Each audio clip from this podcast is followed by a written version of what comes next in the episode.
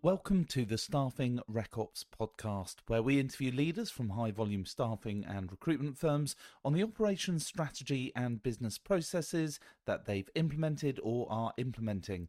Thank you for listening. Don't forget to like and subscribe. We hope you enjoyed the show. Welcoming to the show today, Mark Agostinelli. Mark, thanks for joining us. Thanks so much for having me on, James.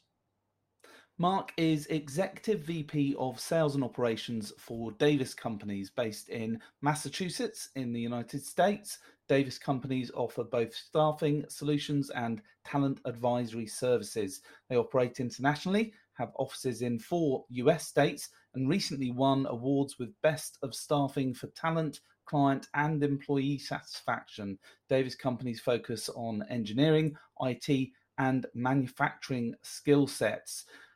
Mark, really keen to understand what's happening in your world, where you're seeing the market going, it particularly around retention. What what's happening mm. at Davis Companies at the moment? It's a uh, it's certainly a hot topic over here, James. Um, I think for us, given the supply and demand metrics in the United States specifically, uh, we do operate internationally, although 90% of our recruited headcount is in the domestic U.S. And uh, currently, with the way supply and demand is, there's basically two jobs for every person on unemployment, and uh, most of our customers and clients are looking for people that are already gainfully employed to uh, augment their current um, team. So for us, um, owning the talent is helpful. We we kind of have that saying of he who owns the talent owns the market um, and that that's what we believe. So we're, we're pretty heavily focused on redeployment. Uh, there's a number of various factors um, that factor into it, but it's uh, but it's huge right now, especially as um, I mentioned the supply and demand metrics, but also uh, as as most of the world knows, the, the U.S. economy is in a strange is is going through a strange time. So um, yeah, hot topic for us for sure. So is it something that you've just recently started measuring that redeployment? Is it is it something that you've always had good stats on?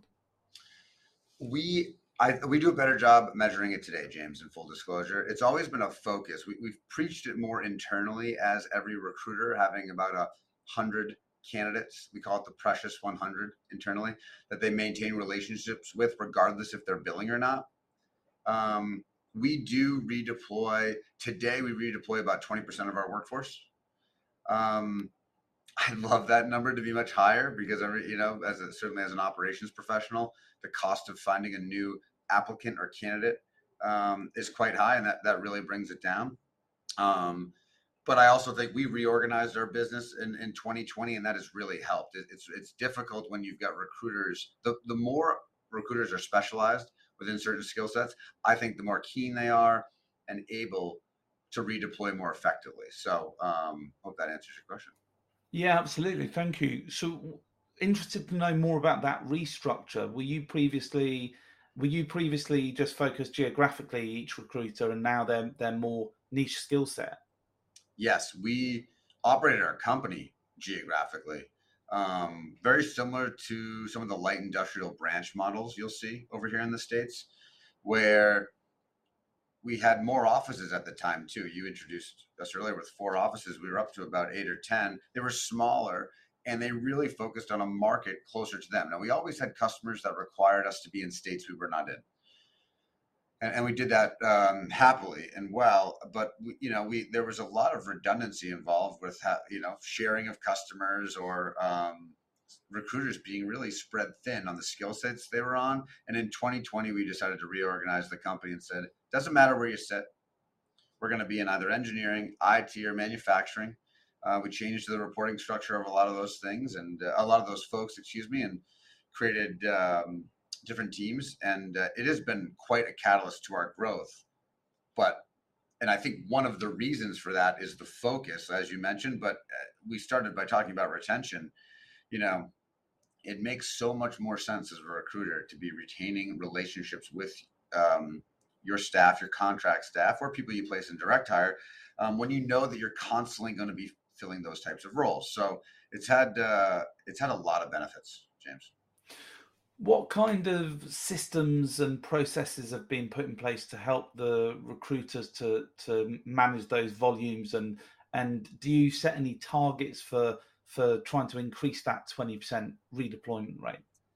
Yes you know we know that there are some firms um, that are certainly beating us in redeployment. You know i, I think in certain um, niche markets, especially in engineering and IT. I'd certainly like to see that number creep up. Um, I also think that comes with longer projects as well.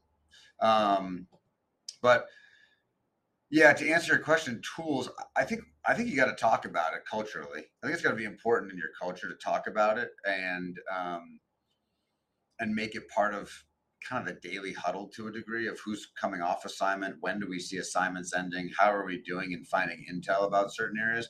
But yes, we have designed um, our ATS to help us both in terms of um, some auto match features. So when a job comes in, you know, there's there's, there's certainly some technology uh, for the recruiter around who would be a good fit, especially people they know already, um, and also um, just the management of lists and tasks in our in our system to stay front of mind. I think it's I think one of the things that's funny about our business is the time flies, and you you can forget that uh, I just picked my head up and it's May, and man, it was February. And it's like, oh, I haven't talked to some of these people in three months, and um, some of the simplest automation tools of calendars, etc. I, I, think are quite helpful um, and, and helping you achieve your redeployment goals. Is there much room at the moment, do you think, for reskilling those candidates to move? You were talking about having quite niche areas now that that your recruiters are working on, but do you see transferable skills in the candidates that you place for other jobs? Absolutely, absolutely, and and I think that for us, it tends to be a client dependent situation. We I, I'll give it to our clients. They certainly they certainly do a very good job with an open mind right now. I mean, as I referenced earlier, the supply and demand metrics in our country are so out of whack that people are looking for creative strategies. And I would say the best in class uh, customers and companies are open to translatable skill sets. Um, now, it's funny you talk about reskilling in the in the '90s when uh, Davis was uh, a much younger company. We purchased um, some electronic manufacturing machines, SMT and wave solder machines, and we legitimately hired people, trained them on the machine, and then deployed them out to our candidates, uh, to our customers. Um, we've got some talk about doing that in areas now. Uh, there doesn't seem to be the same appetite for the capital investment required to get it off the ground to do so. But I think that if you're not exploring all those options, um, you're, going to miss out. I, th- I, think the I think as I mentioned before, I think the best companies are going to be open to reskilling. Um, however, doing it at scale is still something I think that's going to be quite a challenge.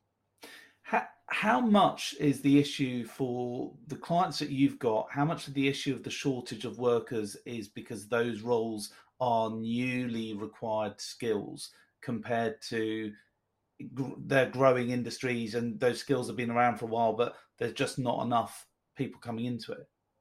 Yeah, you know, um, not as much as I wish. I wish it was more of a, a new skill situation. There's some of that, hundred percent, and especially in the uh, the nuanced technologies. I think there's a couple skill sets that we service that have gotten really gray in terms of what's the skill set you need. I mean, the line between electrical engineering and software engineering used to be um, a little firmer and a little and a little more black and white. And I think it, it's really great over the certainly the 15 years I've been in the business. Um, but unfortunately, it's really more of a just a talent shortage. I mean, the the, the fact of the matter is, um, there's a lot of economists that just predict that, especially in the U.S., those supply and demand metrics are not going to change potentially for my lifetime, our lifetime, James, and and it's uh, it's a multifaceted problem that includes lower birth rates in the U.S., um, uh, immigration policy that's not taking care of it, and, and even even the companies that uh, excuse me, even the countries that do emigrate to our um, country at the you know the highest magnitudes, they also have declining birth rates. So it's a, it's a pretty interesting situation, um, especially since some of the industries we service, we we're we are in medical device, we are in defense. Um, and then the, tech sector. I mean, some of that cooked during the pandemic. There was these massive uh, periods of growth, and to sustain it um, in the long term is uh, is a bit of a challenge. So I um, yeah, it's I think it's going to be the best companies are going to certainly how to figure out figure out how to do more with less people, which isn't always the best signal for our industry. However, with the way it looks that the supply and demand is working, it looks like we'll be gainfully employed for quite some time because the war on talent will only intensify over time, it sounds like. It's really interesting what you're saying about what Davis Companies was doing back in the 90s in terms of training candidates up before putting them out to work. We, have seen it here in the UK, and I think some companies in the US doing it more with the tech roles, um, yes. particular platforms, particular technologies where they take school leavers, university college leavers, and, and train them up, deploy them on a, a temp to perm, temp to, to hire type type engagement. Yes but for you guys, particularly with the heavy manufacturing, that requires expensive initial implementation of, of machinery. It, it does. I also think that there's a customer. Um, I don't know if the customer can see as far two and three years down. Right now, because of the post-pandemic life, backlogs tend to be longer than they were previously, and I and I think there's um, the experienced leader is going, is this too good to be true? How long will this demand last for our product? So there's a little bit of that. I will I will say I should give a shout out, and maybe someone you could also have in the podcast. One of our partners in the IT space. Um, Davis also has a product where we sit on site and white label our talent advisory and, and staffing services, um, but we manage some of the staff aug through a partner network because we physically can't place all those people. And one of them, one of our partners, does reskill um, uh, folks into um, entry level IT roles, and typically in rural places in our country. Um, and they tend to be centered around, you know, they're not major metropolitan hubs. They're places that, uh, you know, maybe someone like you when you came over here wouldn't obviously visit. Um, they tend to also be near military bases where there's larger communities of people with honorable discharges. So um, there are companies doing it at scale. I do, I, but I kind of hear where you're going with it. It is the, the path of least resistance does tend to be technology focused, right? Price of computers is pretty low. It just becomes a training time situation. Capital equipment creates a whole new endeavor and challenge in it. Especially, we've had a crisis here finding machinists in our in our uh, country since I don't know it's always the first group that gets hired after a recession. And, uh, uh, you know, say we came out of the recession in what, 09, 2010, that, that first one that I worked through. Um, by 2014, 15, machinist wasn't the best place to be anymore because we physically didn't have enough. So it's a, um, and the trade schools, we partnered with trade schools, we partnered to do some of that, but the machines unfortunately can be crashed and, and broken. So there's, there's just a level of risk tolerance um, that I don't think we've quite tipped over yet. Does Davis companies look to stay with the focus on your current sectors? Will you expand into other markets to help growth, or are you thinking keep it quite niche? Um, we're, we're thinking niche. I think we think niche, and but I will talk out of both sides of my mouth a little bit. I, you know, we're always opportunistic, James. Um, but for example, in engineering, um, there are certain sectors of engineering and certain industries within the engineering field that we don't touch today. Um, and in particular, for us, uh, nuclear was not something we were really focused on two, three years ago. And um, we've really kind of transitioned uh, some of our folks into that into that area. So now, will we go after accounting and finance? Mm, you know, probably less so. Probably less so. Um, but always willing to keep our eyes peeled. We're in some pretty healthy markets. Uh, you know, the engineering market is our, is the smallest market we serve from a from a data standpoint. And IT and, and the manufacturing sectors are are absolutely huge, right? They're you know light industrial technically gets lumped in with I with uh, manufacturing. Those are the two biggest markets in the U.S um, and we feel like a, we've got a lot of room and market share to cover there. So um, for us, we think more optimize in the niche skill sets. The redeployment rate that you gave me earlier, that number of 20%, and you mentioned that some of your competitors would have a higher re- redeployment. I guess if if you're a larger agency, the likelihood that you've got another job on with one of your clients for that candidate when they come to the end of their contract period is going to be greater anyway. So, are, are you doing are you doing things to try and increase your footprint with the clients? I guess everyone's always looking at new business development. Yes, absolutely. And, before we even hit that, I mean, just your question about are you looking to new markets? Every time you jump into a new market, you kind of hurt your ability to redeploy because now there's there's the, the trickle down effect of that. Um, yes, for for us, winning over market share and our customers tends to be focused on trying to um, help them manage their total contingent workforce beyond our recruiting prowess we believe the other thing we bring to the table is our ability to help them manage their staff aug, whether it's all the people get staffed through the Davis companies, or they need us to help them manage um, manage that on their behalf with a tool and a technology, etc. So um, that's we, we try to do the value out on that on that side. And so what what does it look like when you're trying to increase the number of jobs that you've got in your existing play in your existing verticals? How do you go about that?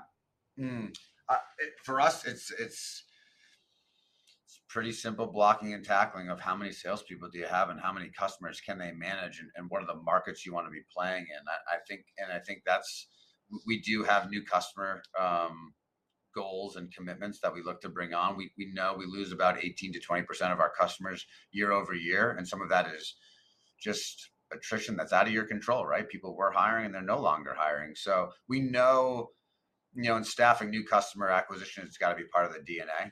Um, I think what's interesting about the current economic headwinds are some of our tried and true customers, 15, 20 years of constant rec flow has really slowed down. And, and probably I'd say since last July, we've been in uh, i don't know if you know the book who moved my cheese but that we've been living that in real time right? So we just can't expect to have these same customers fill our coffers with requisitions uh, on a weekly basis. So we've kind of been on the new business development sales new customer hunt um, for quite some time. I think the challenge is not chasing shiny objects and trying to stay within your core competencies so that all of the rest of your operation can benefit from that. As I mentioned, you go out and we, we get into accounting and finance. Well, we're going to redeploy no one from IT into accounting and finance. So by staying focused, um, I think for us, market acquisition would be probably uh, more of a focus. Like, can we open another hub in a Texas or somewhere else where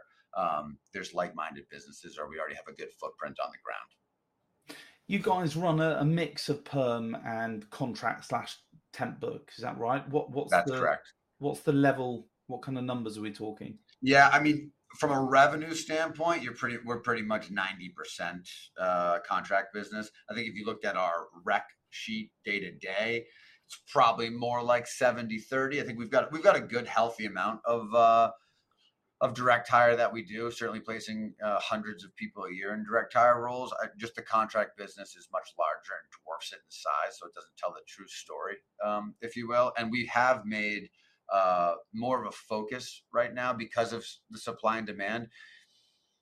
We've kind of always been contingent direct hire, and recently we've made more of a focus to go. We're going to go full desk, executive search, retainer, kind of build some build some niche focused um, direct hire business as well, um, just to really just a hedge against against as the market continues to evolve. And and still then remaining in that in those niche spaces. Yeah. Correct. Correct. Because because then you know, fortunately, one hand starts to feed the other. With the contract book, with those contract workers that you're deploying, what does the onboarding look like for them, and how has that changed over the years? Mm. Well, there's much more technology involved, uh, certainly, and I I think, you know, I, am probably parroting um, things that I've heard at other uh, conferences and such, but we do like the internal metaphor of the Amazon delivery. You know, when you when you put an order in, you kind of know it was ordered. You know when it's preparing to ship, it's shipped, it's on its way, it's been delivered. How was your service? How can we do that with jobs? You know, hey, I applied. I I, I think there's there's certainly the onboarding of hey, we found you, we worked, we recruited you, and brought you on board. There's that. There's much more technology in that. We've also um, invested in an offshore team. We, we purchased a business in South America um, where uh, much of our candidate care team exists today, uh, doing a lot of the blocking and tackling of direct deposits and tax form. You know, the, the things that um, really need to be taken time and are important in the onboarding experience. But for us, we also believe there's a ton upstream from that and just applicants, people applying to your jobs, people that are seeing your brand. How are you capturing them and giving them some level of an experience or some level of value add so that even if they aren't a good fit for the roles you have today or the roles you see in the immediate future, um, keeping them in our network and trying to build a, a, a, larger pool and I guess community. I think I think about it community wise. How do you build a community of people um, with a skill set that you live in every day. So I don't know if I answered your question exactly, but I'd say the onboarding piece for us has much more technology and more hands in it, which has been interesting, right? Because there's certain recruiters that are like, no, I love this part of the job. I want to see it all happen. And there are other part of the uh, team that go, I, I'm so happy we don't have to do that anymore. So some of the change management through that has been difficult. And I think we've learned that if you, you, you really can change things too fast the vision of like, oh man, we can really automate many of these processes and and separate church and state from a roles and re- responsibilities section. Um, easy to cook that up in a conference room. Uh, not as easy to deploy uh, and under and understand how people feel about uh, giving up some of those tasks, adding more tasks, etc. So that's been that. I would say that's been part of the learning curve as we've um, implemented more technology in all facets of our business, but certainly in onboarding because it's such a heavy lift, as, as you know.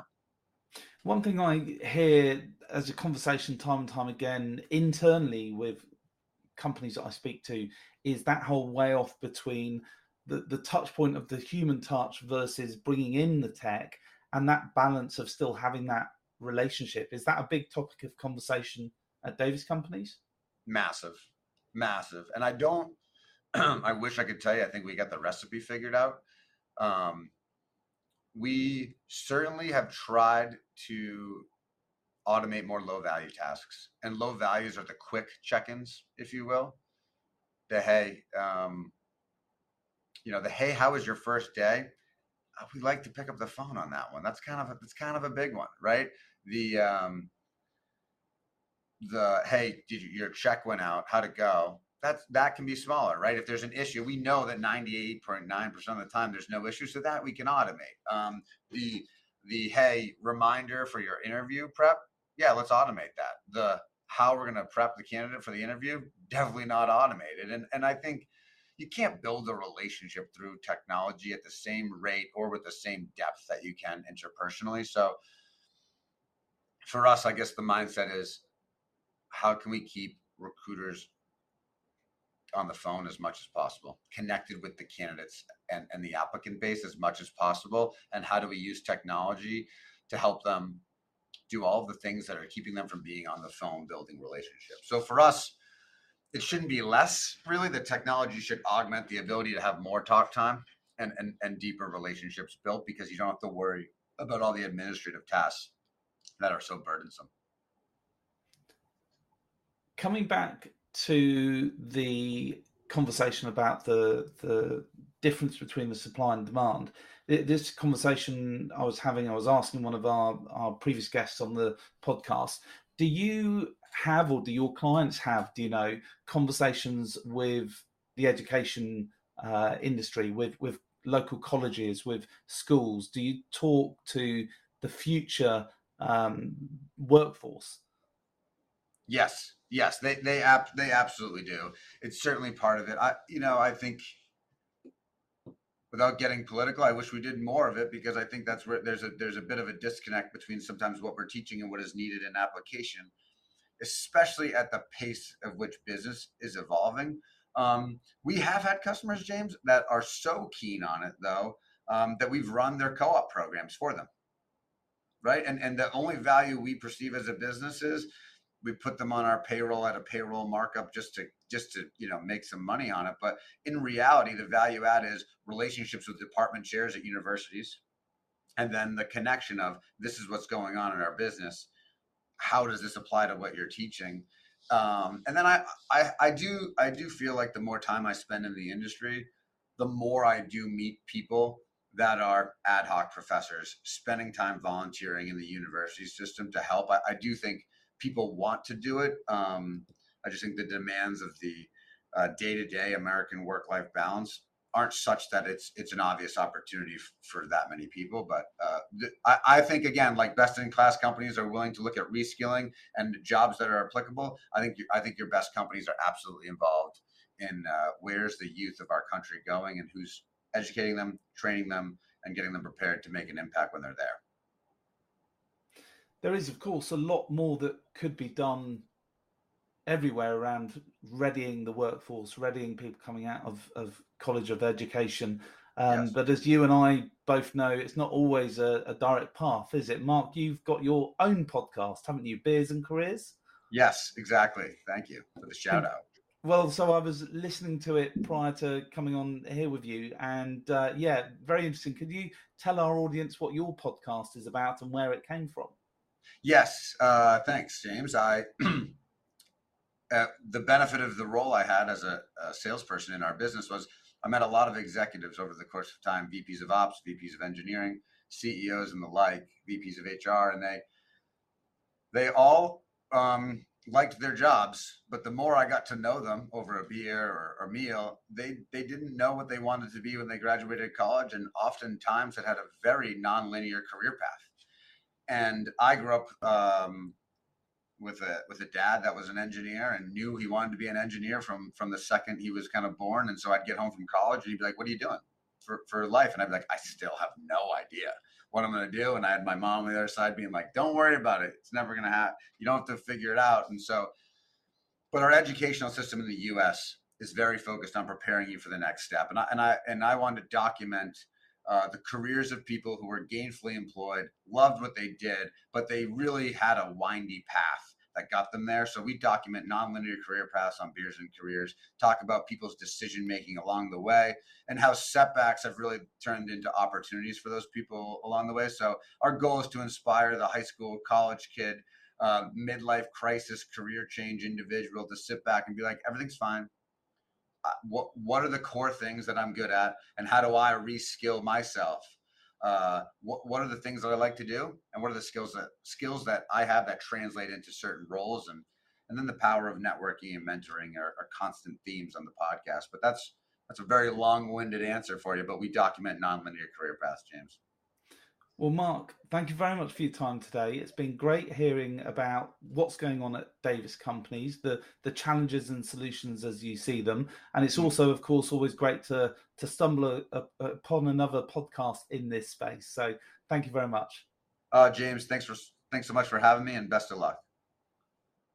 Thank you to our listeners. Please like, subscribe, and share. And more importantly, let us know if there is someone you would like us to interview on the show and what you would like to hear them talking about. What strategic and or operational changes are you planning to implement in your staffing slash recruitment firm? Lastly, thank you to our sponsor Employee, providing front and middle office solutions to a range of staffing and recruitment organizations on the Salesforce platform. That's all for today. James Lawton signing out.